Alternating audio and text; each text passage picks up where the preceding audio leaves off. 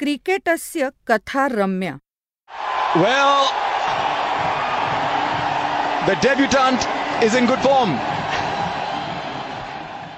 क्रिकेटचे काही नवे जुने माहीत असलेले नसलेले ऐकलेले न ऐकलेले असे काही भन्नाट किस्से संकल्पना आणि सादरीकरण कौस्तुभ चाटे दिग्दर्शन शंतनू खानवेलकर नमस्कार. गेली जवळजवळ ऐंशी नव्वद वर्ष आपण क्रिकेट खेळतोय. भारतीय क्रिकेट. भारतीय क्रिकेटमध्ये तिन्ही फॉर्मॅट्समध्ये पाचशे साडेपाचशेपेक्षा जास्त लोकांनी भारताला रिप्रेझेंट केलं अगदी एकोणीसशे बत्तीस सालापासून ते आजपर्यंत ही खूप नावं आपण वाचली आहेत ऐकली आहेत बघितली आहेत. पण या सगळ्या लिस्टचा जर विचार केला तर काही तुरळक नावं अशी आहेत की ज्यांनी भारताला रिप्रेझेंट तर केलंय पण त्यांचा जन्म भारताच्या बाहेरचा आहे. आणि अशाच काही क्रिकेटपटूंबद्दल मी बोलणार आहे. या लिस्टमध्ये सगळ्यात पहिलं नाव येतं ते लालसिंग यांचं. लालसिंग गिल. लालसिंग हे एकोणीसशे बत्तीस साली झालेल्या आपल्या पहिल्या टेस्ट मॅचचे एक सदस्य होते. त्यांचा जन्म मलेशियामधला. त्यांचं पूर्ण नाव लालसिंग गिल. एका पंजाबी मलेशियन फॅमिलीमध्ये त्यांचा जन्म झाला होता. ते मलेशियामध्ये क्लब लेवलचं क्रिकेट खेळतच होते. आणि नंतर मिड ट्वेंटीजमध्ये पतियाळाच्या महाराजांचा जो संघ होता त्या संघाकडून त्यांनी खेळायला सुरुवात केली. पुढे एकोणीसशे बत्तीस साली जेव्हा आपली टीम पहिल्यांदा टेस्ट मॅच खेळण्यासाठी इंग्लंडला गेली त्या टीममध्ये लालसिंग यांची वर्णी लागली होती. आणि त्या टेस्टमध्ये प्लेईंग इलेव्हनमध्ये लालसिंग सुद्धा सामील होते. फार चमकदार अशी कामगिरी त्यांची नव्हती. म्हणजे दोन्ही इनिंग्समध्ये मिळून त्यांनी फक्त चव्वेचाळीस रन्स केले होते. पहिल्या इनिंगमध्ये काहीतरी पंधरा आणि दुसऱ्या इनिंगमध्ये एकोणतीस. पण जेव्हा इंग्लंडची बॅटिंग सुरू होती तेव्हा त्यांनी एका केलेल्या अचूक थ्रोमुळे इंग्लंडचा तीन नंबरचा बॅट्समन फ्रँक वुली याला रनआउट केलं होतं. आणि तो थ्रो तो रनआउट पुढे बराच काळ क्रिकेट रसिकांच्या लक्षात राहिला. त्याच्यानंतर लालसिंग काही क्रिकेट खेळले नाहीत म्हणजे इंटरनॅशनल क्रिकेट खेळले नाहीत.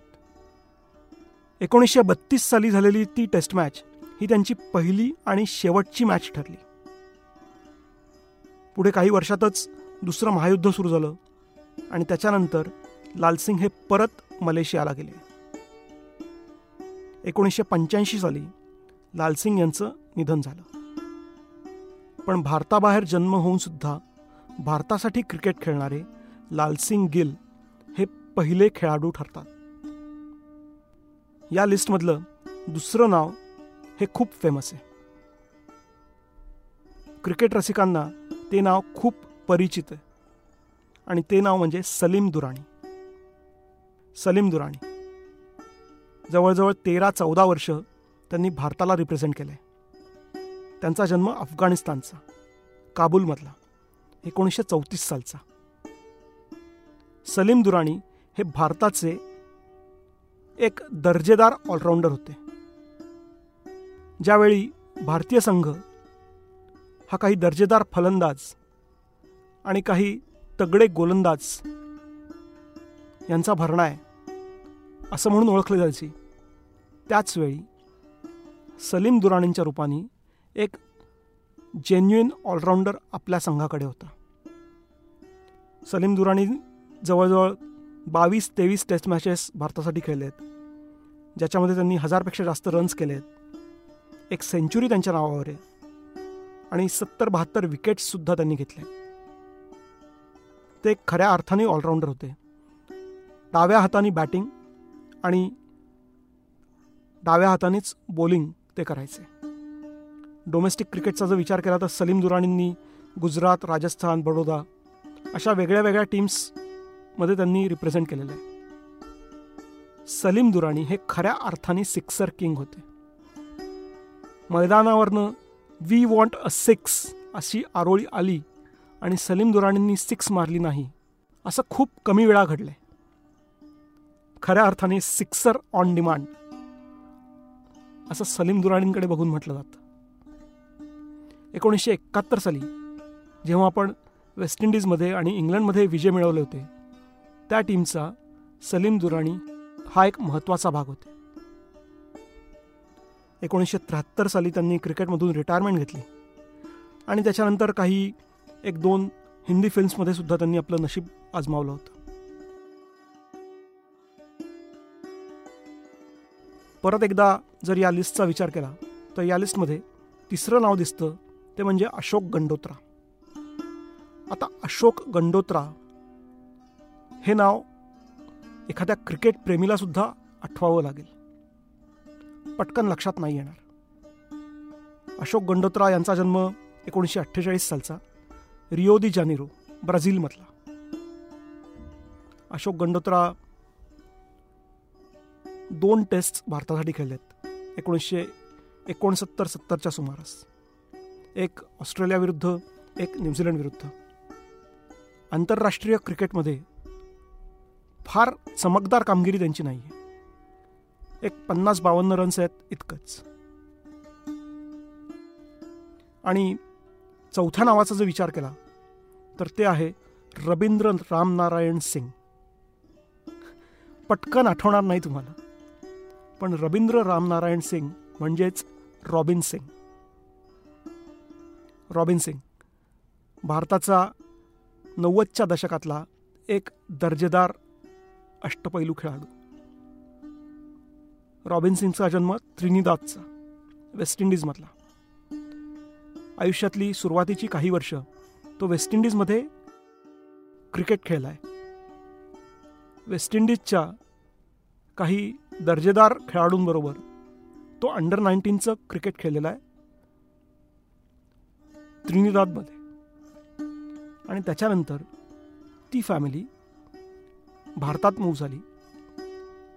तमिळनाडूमध्ये चेन्नईमध्ये.